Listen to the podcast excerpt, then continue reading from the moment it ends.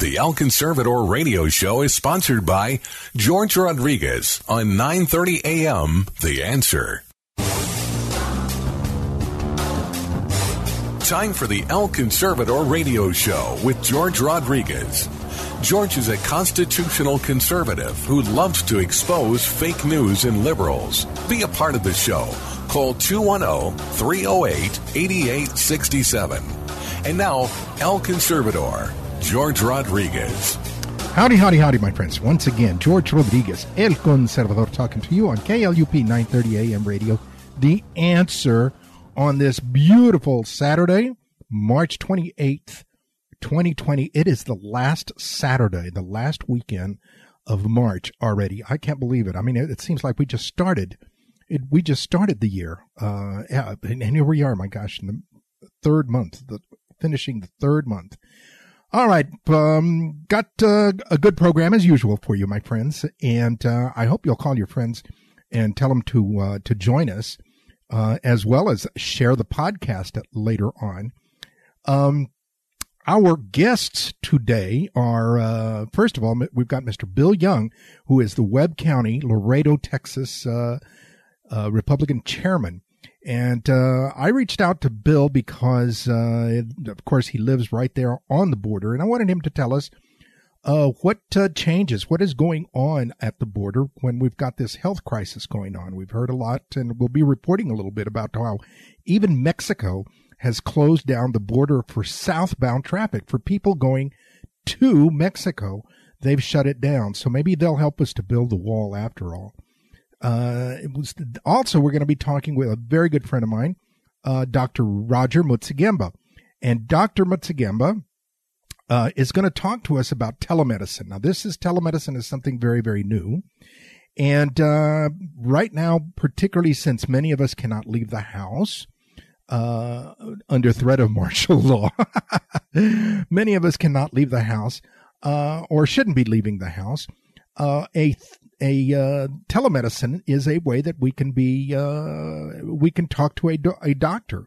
He's going to talk to us all about telemedicine, how it works, and how it can benefit us uh, now that we're homebound right now. In case uh, we've got uh, uh, some issue other than just other than the the very serious one of the of the virus, but um, Roger has a he is he is one of the he was one of the uh, uh, pioneers in telemedicine. So uh, I got him to uh, to please talk to us, explain how it works, et cetera, et cetera. Finally, our third guest today is Mr. is is uh, former sheriff Richard Mack. Richard Mack is another very very good friend of mine, um, fellow BYU uh, alum. Ah, had to pit, throw that in. Richard Mack uh, is going to talk to us about constitutional issues that we're facing during this uh, health crisis. And uh, these constitutional issues, my friends, just cannot be uh, ignored. We had a situation here in San Antonio on uh, Thursday. Uh, actually, I believe it was on Wednesday, but there was a a minister that held a meeting that went ahead and held a meeting it was a uh, regular scheduled meeting that apparently he has with his with his followers, and uh, it's a religious meeting. Uh, they get together Wednesday evenings apparently, and um, the uh, city of San Antonio and the county of Bexar here in San Antonio both have uh, placed uh, restrictions on gatherings and whatnot. And of course, there were gathering. I mean, there were more than the allotted number of people that that the uh, government that the local government wanted. Uh, there were over ten people at this uh, at this revival at this uh, church meeting, and uh, you know he received warnings from the uh, from the county government, from the local government, as well as from the from the city the city government. The question is, can they really truly do anything about it? And several scholars, several legal scholars that were asked about this situation clearly said that there is nothing that they can really do about it. That if they really tried to shut the man, the this this uh, individual down, uh, in in essence, what they would be doing is preventing a a, uh, a religious service from occurring, which is clearly clearly uh, a violation of the First Amendment. So, uh, you know, we've got lots of uh, mayors, most of them Democrats. In fact, I think all of them are. Lots of mayors and county officials that are, uh, you know, in my opinion, violating this law uh, and, and telling people that they cannot, not that they shouldn't, not that they must not, no, that they can't. And some of them are threatening under penalty of uh, uh, uh, of jail time and whatnot. I mean, you know, some of these uh, some of these folks have really, really gone overboard. Uh, so uh, Richard Mack, I asked him to uh, come on because uh, he is involved with what is called the Constitutional Sheriffs uh, Association, and uh, he's going to talk to us about you know the this these challenges to the to our freedoms that are going on during this this crisis. You know, this we we've heard Rahm Emanuel, the Democrat that was the the the uh, chief of staff for Obama, one time say that. Uh, Democrats should never that a, a, a, crisis should never go to waste. That they should use it for political purposes. Well, they are, and it, it, they are, and in the process of doing that, they are reducing, my friends, and I'll use that word. They are reducing. They are limiting freedoms so uh, we need to be conscious of that.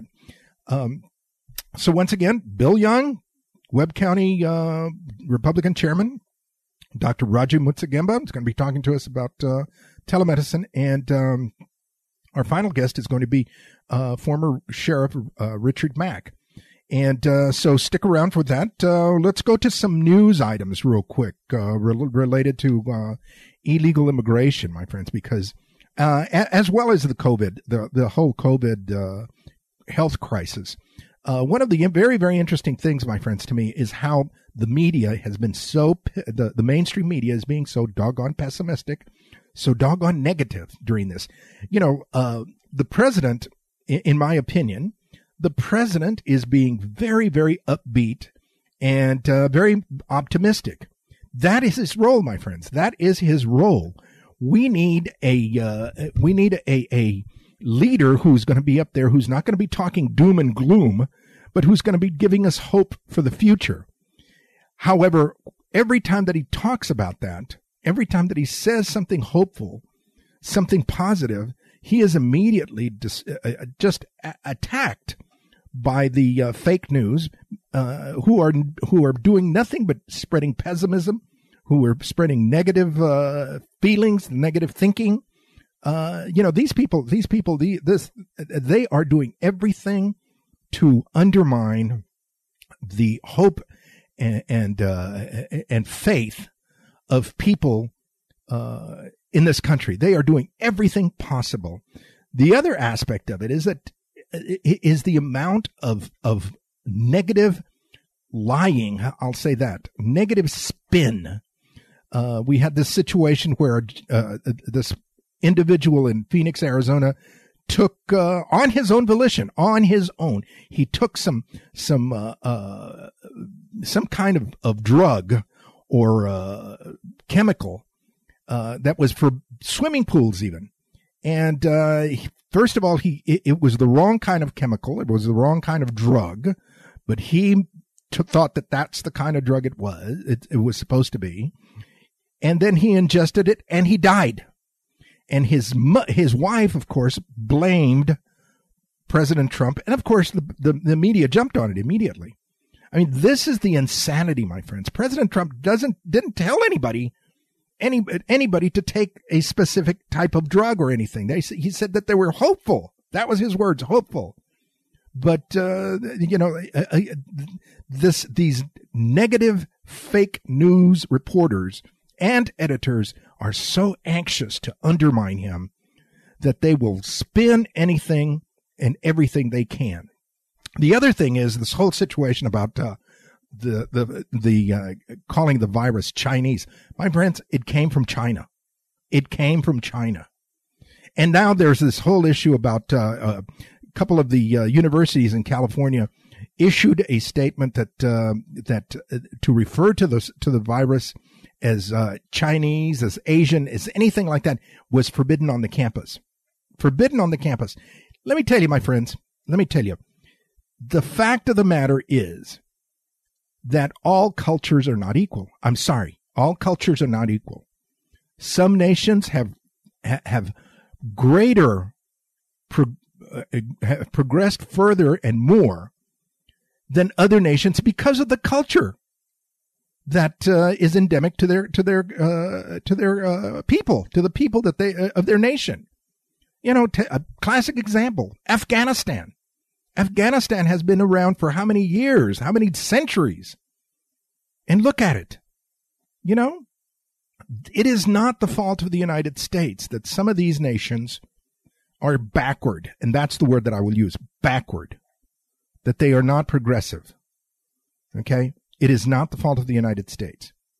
And sometimes because these nations are backward, because they have not progressed in hygiene, there are diseases that bloom, that grow there. And then they're then brought, transferred to the Western societies, i.e. to the United States. And this is another reason why we need to, to uh, be careful in our screening of immigrants not to mention that we've got to be honest about the idea that all cultures are are are equal. They're not. They're they. I, am sorry, they're not. Very very interesting situation that occurred also on on Thursday uh, was that Nicolas uh, Maduro, the president, the socialist leader of Venezuela, he and several of his uh, key aides were uh, indicted, uh, and they've been charged with narco terrorism because uh, get this, this is what they were planning. This is they were planning. They were planning, uh, or they are planning. They still are, I'm sure.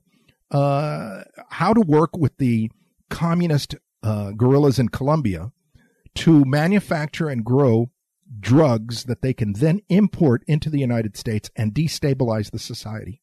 Now, that's already happening, my friends. That's already happening with the uh, Mexican cartels.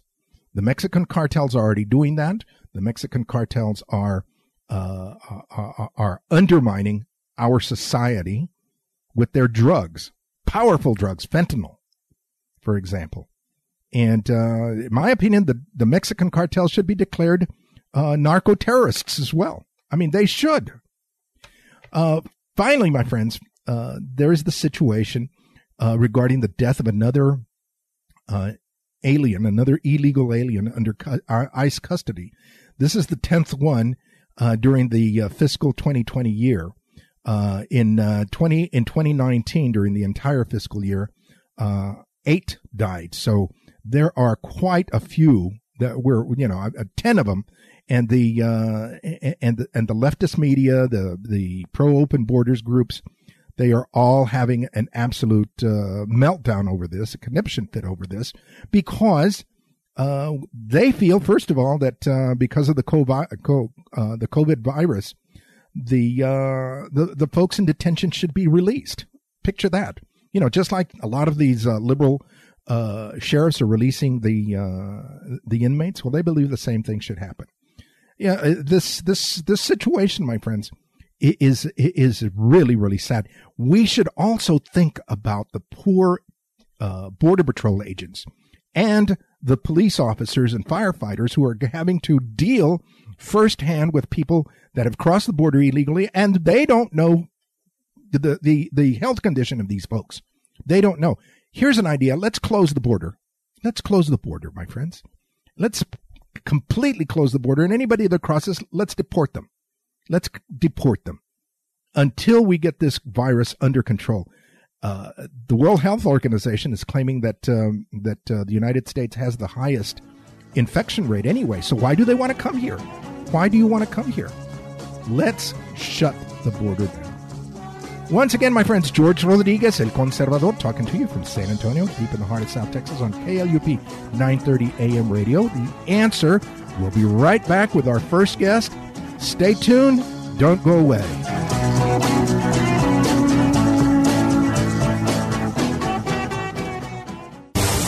Hello, El Conservador listeners. If you are interested in following George Rodriguez, El Conservador, we invite you to follow him at his internet website, elconservador.net. You can also follow him on Facebook at George Rodriguez El Conservador. and on Twitter at El Conservador for daily commentaries. You can also purchase his book, El Conservador Conservative Opinions, online at Amazon.com. The book contains essays and commentaries about illegal immigration, fake news, and race relations. If you're interested in inviting El Conservador to speak to your group or event, please contact him through Facebook or through the station at 930amtheanswer.com. El Conservador thanks you for your support. Keep the fire of freedom burning.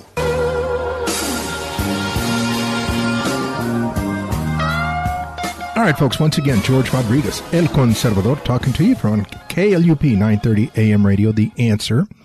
And uh, we've got our very good friend, uh, Mr. Bill Young, who is the uh, Webb County uh, Republican chairman in uh, Laredo, Texas, and uh, which for many of you might know that it's right there on the border. And I wanted to reach out to to him and ask uh, Bill to please tell us um, how they are faring on this issue during this uh, coronavirus crisis that we're going through. What uh, what's going on in this border town that is so often um, we hear about uh, the illegal alien immigration and uh, the uh, cartel crime, et cetera, et cetera. Not to mention that Laredo, I believe, is the largest land uh, point of entry for trade. And uh, so, how is uh, the the community and the people being uh, how are they being impacted during this health crisis? Bill, welcome to the show. Thank you for taking time to be with us. Um, tell us a little bit about uh, what you're experiencing there. What's going on? Well, thank you for having me on the show. Um, the city really we're we're pretty much locked down in a lot of ways. The only people crossing the able to cross the bridge right now are for medical, uh, education, and just you know necessities that you have to have. There has to be a reason for you crossing the bridge. Um, that doesn't include you can't come just to visit family or friends or anything like that. Uh, those visas don't won't let you in right now. But the trade is continuing. All the tractor trailers and stuff are coming in. Everything else is going fine. All the um, all the the aduanas are working, and the U.S. Customs is working. So the city's really in a lot better shape than you would think it would be. Our HEB stores used to be shelves vacant, but now that Mexico's been stopped from coming in, most of the shelves are being restocked, and it's not it's not crowded at HEB anymore. Wow! So that, that shows you the difference in in the, how many people cross every day from Laredo to Laredo. Yeah, it is substantial, I would imagine. The uh, issue of um, of illegal aliens crossing, as well the illegal immigration, as well as the the cartels uh, and the crime, is that uh, has that tapered off any, or do you know? It's tapered off at least 50% from what I understand. Wow, my gosh. Incredible. So uh, that that much of a drop in the illegal alien uh, crossing. What about um, what about the issue of people going to the other side into Mexico?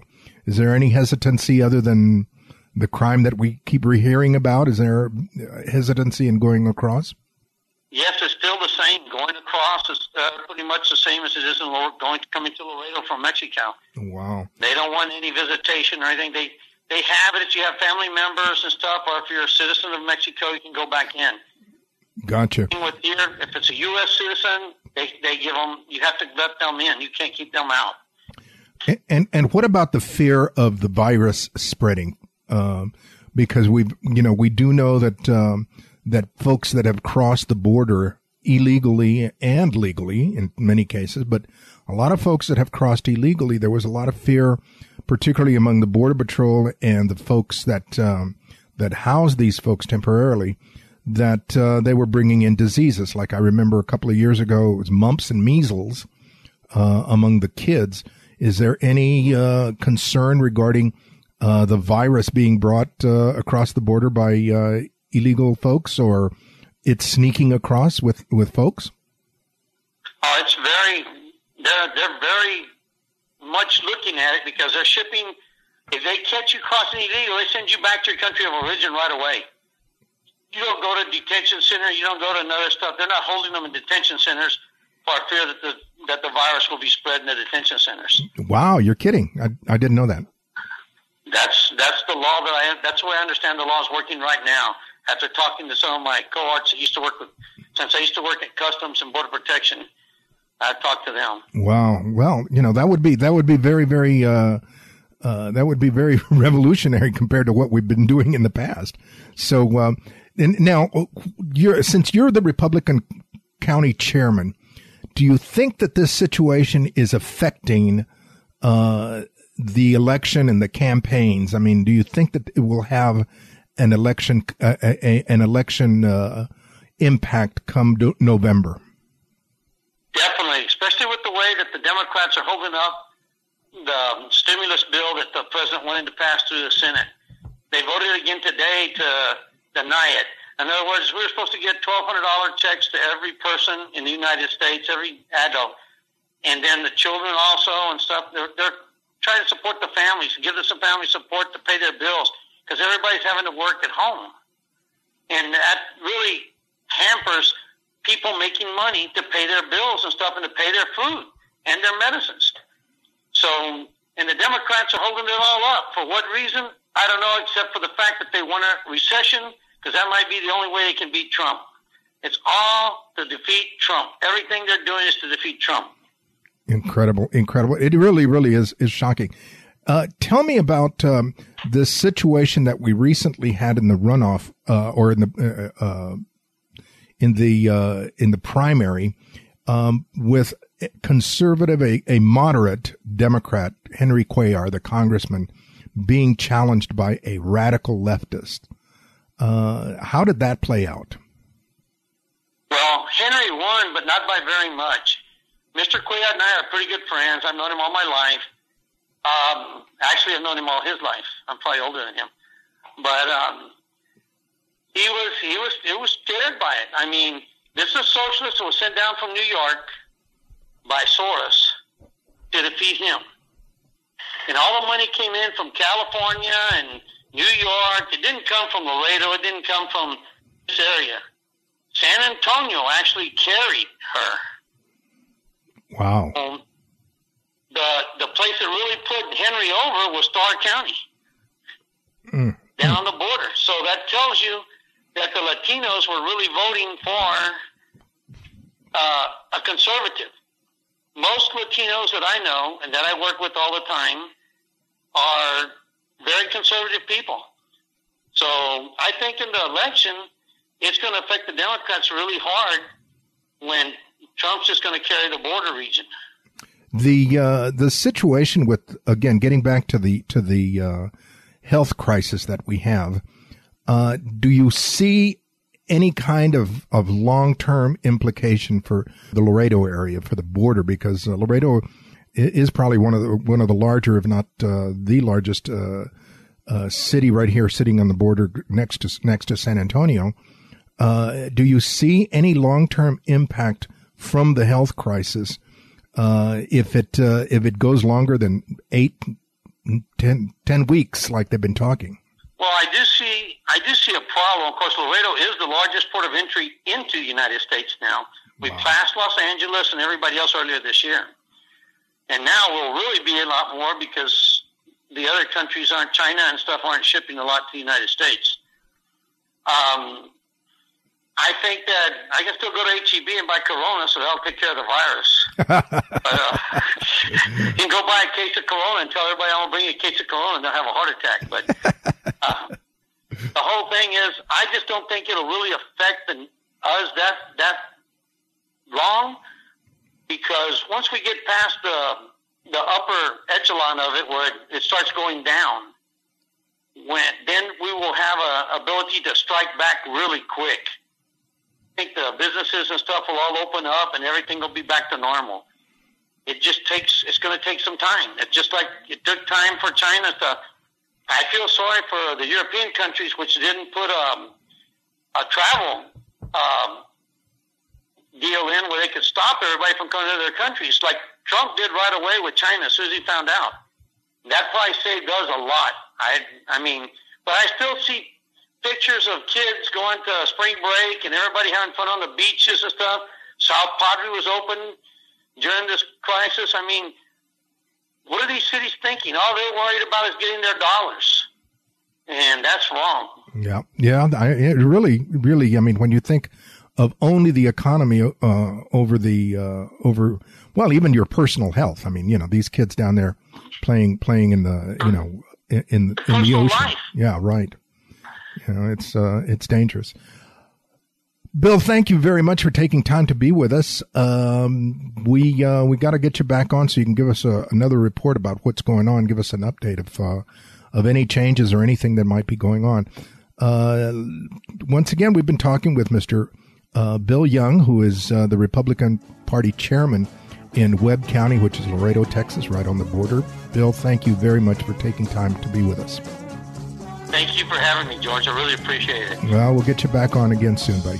Thank you. Anytime you're in the area, look me up. You got it. Once again, George Rodriguez, El Conservador, talking to you on KLUP 930 AM radio, The Answer.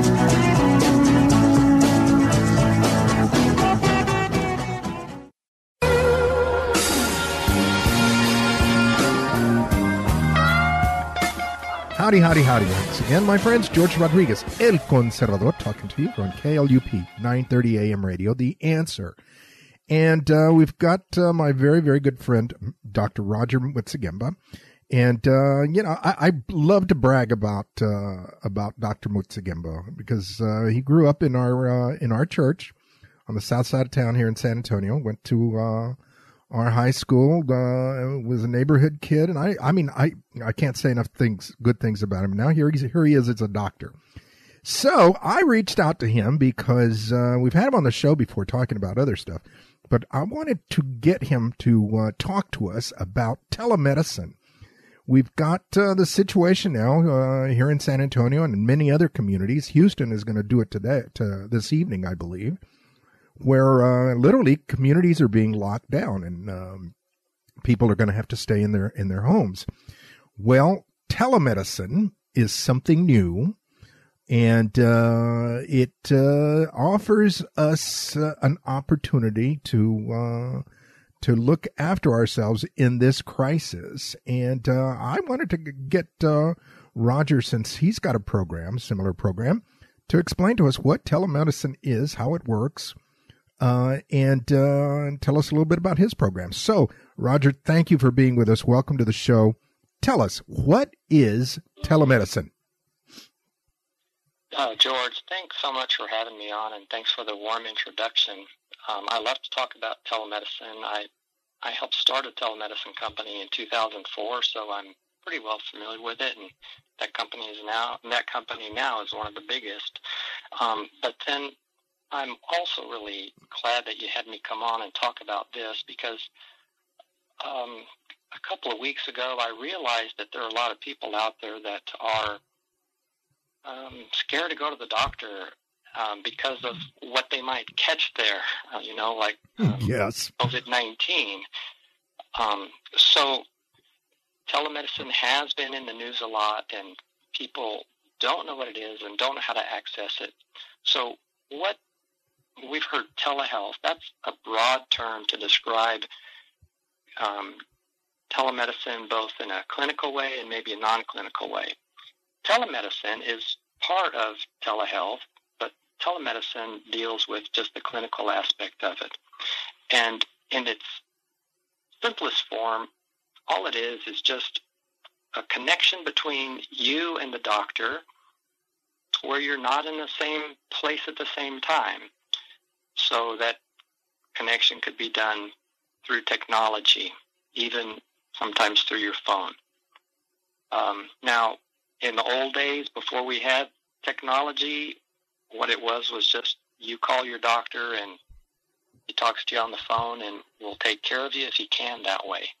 So as telemedicine came to be,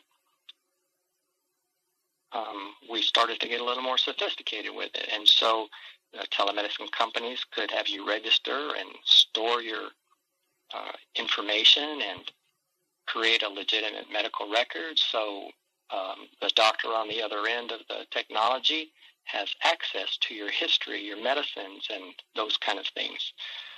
So um, that's kind of a high level view of what telemedicine is.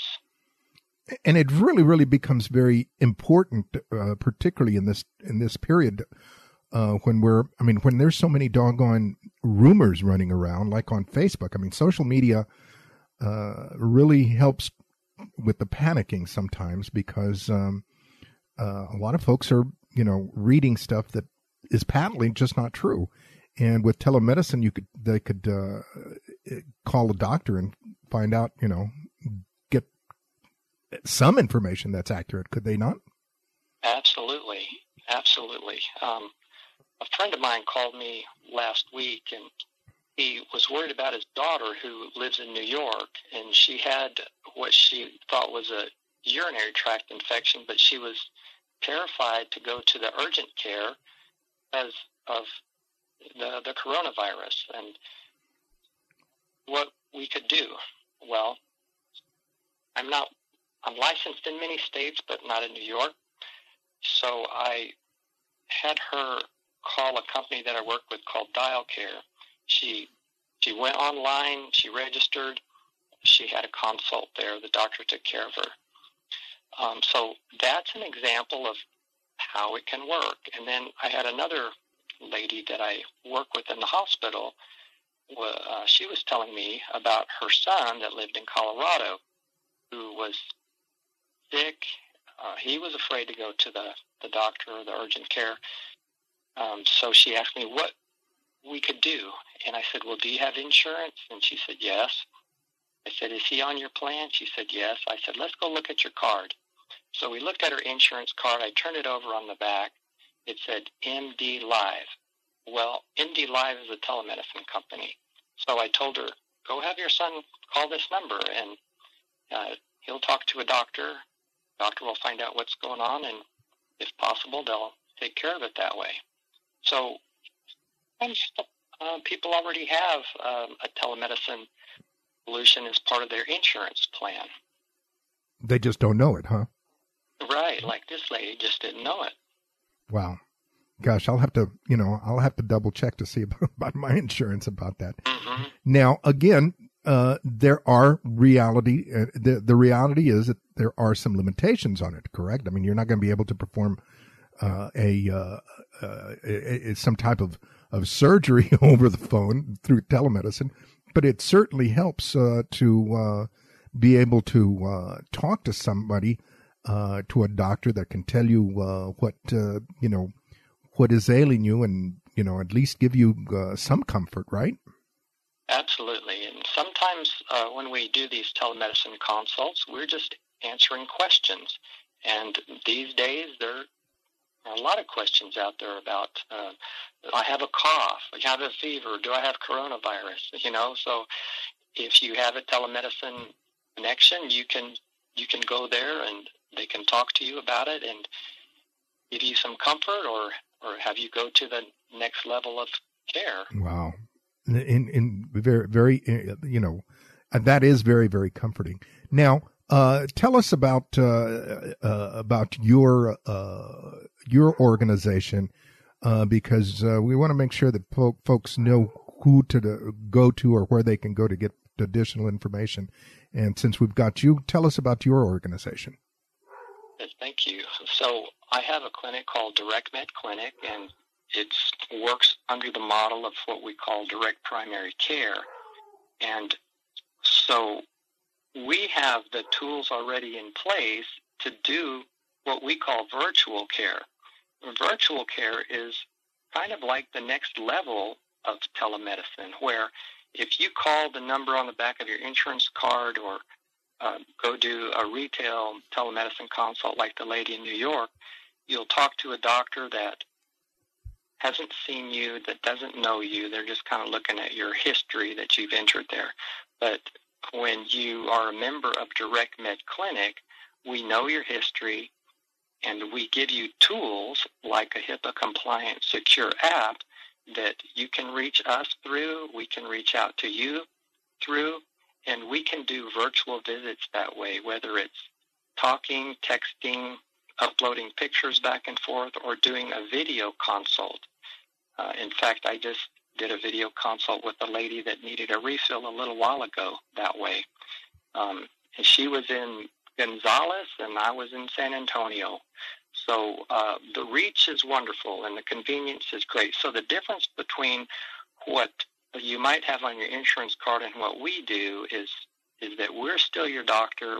We've seen you face to face. We know your history, and we can do much more that way because we know you. The docs um, that don't know you are a little bit more limited from that aspect. Um, Which makes perfect sense. Which makes perfect sense. I mean, if you're right. if your own, if your own doctor knows you know your history and knows you personally, uh, well, you know they can they can give you a, a much better cons- consultation than somebody that uh, you know is ta- that you're talking to uh, over the phone, uh, you know, remotely. I mean, it just you know, right. It makes sense. So, how can people uh, read more or contact you if they want to uh, join your organization? Okay, it's called Direct Med Clinic. If you Google that or you go to directmedclinic.com, you can find us there. Um, and uh, you can learn a little bit more about uh, virtual care and telemedicine and also direct primary care, which is not insurance, but it's access to a doctor. Uh-huh. I'm, I'm very excited to uh, present this kind of model to the folks in San Antonio and Texas. Excellent. So it's ac- it's actual access to a doctor, not just uh, not just talking on the phone to uh, to some medical practitioner or something like that.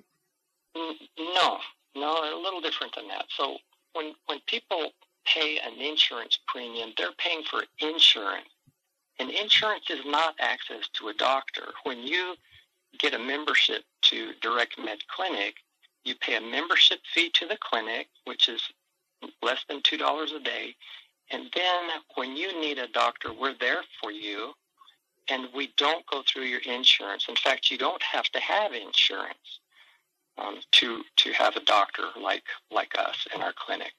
Wow, excellent. Well, Dr. Moczygemba, thank you very very much for being with us. Uh, is there anything else you'd like to add to our to our conversation? Yeah, I, I just hope that the people that are listening will know that if they need to see a doctor or talk to a doctor, not to put it off, to try to reach out through telemedicine if they're scared to go in for a visit. Um, we can we can do a consult with them. Just call my my clinic or go to the website and get the number. We can take care of you. I just don't want anybody out there to be like my friend's daughter in New York that needed to see a doctor but scared to go in. We should be afraid to go to Walmart at this point. yeah, that's another story. oh, thank you very, very much. Once again, my friends, George Rodriguez, El Conservador, talking to you from San Antonio, deep in the heart of South Texas on KLUP 930 AM radio, The Answer.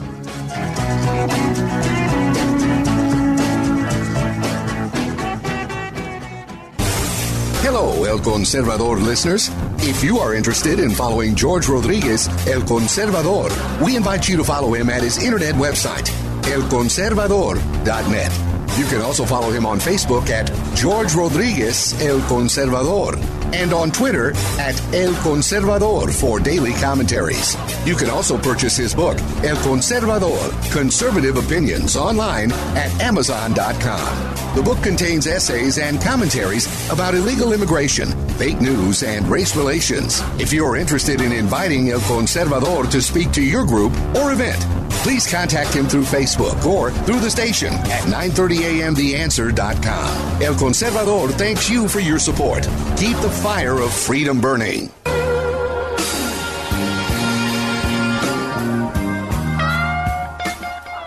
Once again, my friends, George Rodriguez, El Conservador, talking to you on KLUP 930 AM radio. The answer here in San Antonio, deep in the heart of South Texas. And uh, we've got a very good friend of mine, uh, former sheriff, uh, Richard Mack, although we still call him Sheriff Mack. And uh, he, uh, I reached out to him because he is involved with a group called uh, Constitutional Sheriffs, and I wanted to chat with him because, my friends, we have got a lot of uh, questions regarding what is going on right now with these these executive orders, et cetera, et cetera, that are going on.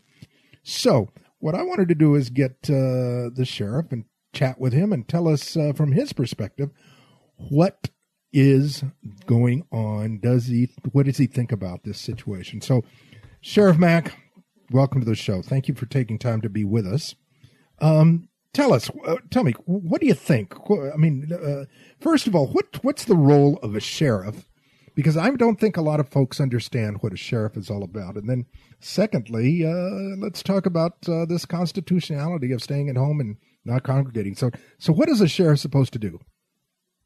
Well, uh, if you look at the history of the sheriff, uh, it goes back over a thousand years, way before America was even uh, a, a, gl- a gleam in the founding fathers' eye. I mean, it it goes way back to old uh, Anglo-Saxon law, uh, back to the time of uh, pretty close to the Magna Carta time, which was the year 1215. Uh, so it, it has a, a very strong historical background. And the sheriff a thousand years ago was pretty much what the sheriff is today. Was the conservator of the peace. He was the people's ultimate protector. He was the enforcer of the law. And ultimately, you have to you have to decide what law is supreme. What law supersedes all other laws? And obviously, that's a lead in question for me uh, to anybody else besides you, probably, that might not know the answer. Uh, because the answer is, first and foremost, God's law. God's law supersedes all man's law. What the founders tried to do was to put God's law into the Constitution and the Declaration of Independence to where we're actually protecting that which we all, whether you believe in God or not, in fact, the founders made that clear in the Declaration of Independence. You don't really even have to believe in God. You have to believe in nature or nature's law or divine providence. And, and that was up to us to decide that. Uh, although the founders were extremely uh, religious, some people try to say they were not, but they all very much were, uh, even in their own right. Some of them disagreed with each other on some biblical principles. But you still have to go back to those fundamental principles, the basics of the principles that the founders were trying to apply. And so, first and foremost, the Constitution is the supreme law of the land right after biblical law and they go hand in hand. Supposed to, according to the Constitution, we were all supposed to pretty much self govern. That individual liberty is mine. I was born with it. And the Constitution was designed to protect those innate rights that we were born with. The sheriff, on the other hand, has been hired by the people, and the people are the only boss the sheriff has. He does not report to the county attorney, to the county judge, uh, to the county commissioners. He works with all of those folks, but he does not answer to them. They cannot tell him what to do. Only the voters uh, supervise uh, the sheriff. And within that employment that he has with the people of his county, he has promised them that he would enforce, uphold, defend, protect, and preserve the United States Constitution. Gotcha. Now, so that brings us to the next question then. Yes. The next question is related to this situation that we've got right now, where we've got local jurisdictions, well, even state jurisdictions, some governors as well, like in California and in New York, uh, prohibiting, in the name of public safety, in the name of uh, not spreading the uh, the virus, uh, telling folks that they cannot congregate, they cannot meet. I mean, it's uh, obviously interfering with business. uh, that they cannot. I mean, just the whole idea of of people being about in in a free society has been curtailed. in that aspect of it, what role? I mean, it, it, do the do, does the sheriff play as well as this whole idea of releasing prisoners uh, from jails in the name of public safety because they might get sick in the jail or in the prison. So uh, where does the where does a sheriff fall in this whole matter? Well, you know, um, I mean, is he going to enforce that their their their edicts? Well, yeah.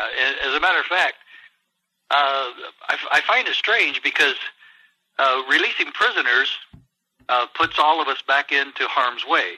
I thought this whole thing was to make sure that we're not in harm's way. yeah.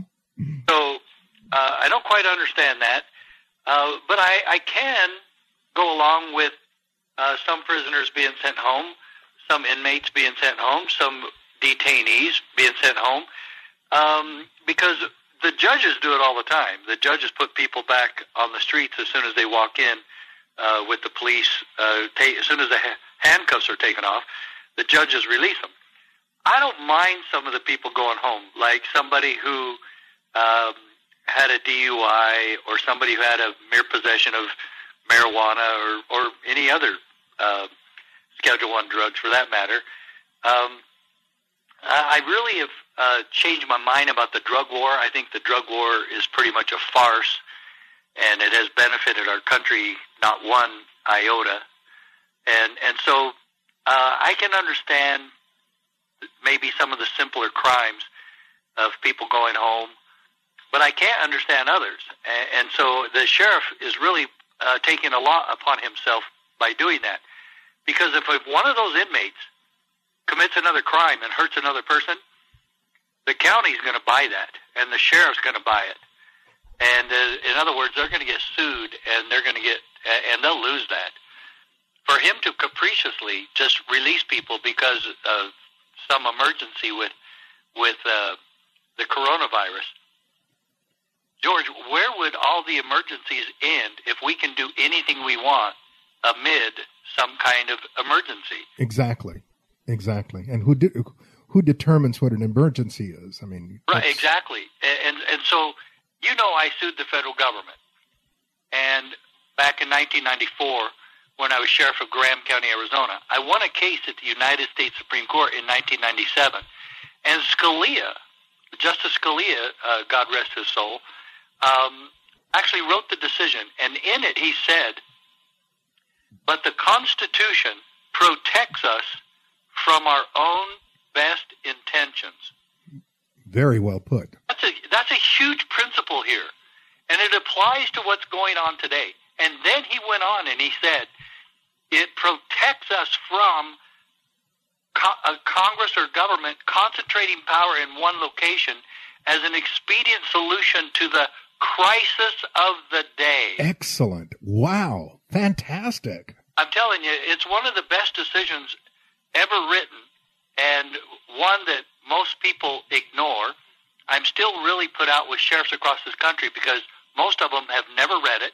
The only time in U.S. history where a handful of sheriffs, uh, including one from Texas, Val Verde County, uh, Sheriff J.R. Koog, uh, God rest his soul, also, uh, J.R. Koog joined me in this lawsuit, uh, and he won his lawsuit at the Fifth Circuit with Sheriff Romero uh, from Louisiana at the uh, Fifth Circuit Court in New Orleans.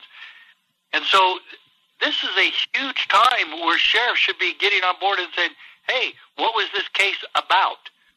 But they're so wrapped up in their own local affairs that very few of them take the time to really find out what their job is. And that case really centered on the power and the autonomy and the independence of the sheriff because he represents the independence of his county and that represents the independence of that state. Excellent. Wow. You know, it, it, like like the saying says that the uh, road to hell is paved with good intentions. Apparently that's exactly what uh, what uh, Justice Scalia was saying in this thing. He was, and and uh, he said it in such a powerful, lawful uh, uh, manner and jargon that I, I think it should be uh, the next big, uh, you know, give me liberty or give me death saying, you know, kind of thing. But the Constitution protects us from our own best intentions. I love that. That should be taught in every uh, high school class. That's fantastic. That is fantastic. Sheriff Mack, thank you for. We, we need to uh, conclude, but thank you very, very much for taking time to be with us. We got to get you back on because I'd like to pick your brain on the issue of social justice, whatever that means, and uh, however that plays out. Because uh, you know, I uh, I'd be very, very interesting in, interested in finding out uh, your perspective on that. Well, one bottom line I'll say right before we end this uh, there's nowhere in the Constitution that you get to violate the Constitution because there's some sort of emergency or crisis. We can work all this out together, but don't take away my liberty while you're pretending to take care of me. Ah, excellent. Very good. That's very true. That's very, very true. Folks, we've been talking with uh, former Sheriff uh, Richard Mack from Arizona, and uh, we want to get him back on the show again. Thank you very much for spending time with us, Sheriff. Uh, we'll talk to you again soon. Anytime. Once again, George Rodriguez, El Conservador, talking to you on KLUP 930 AM radio. The answer.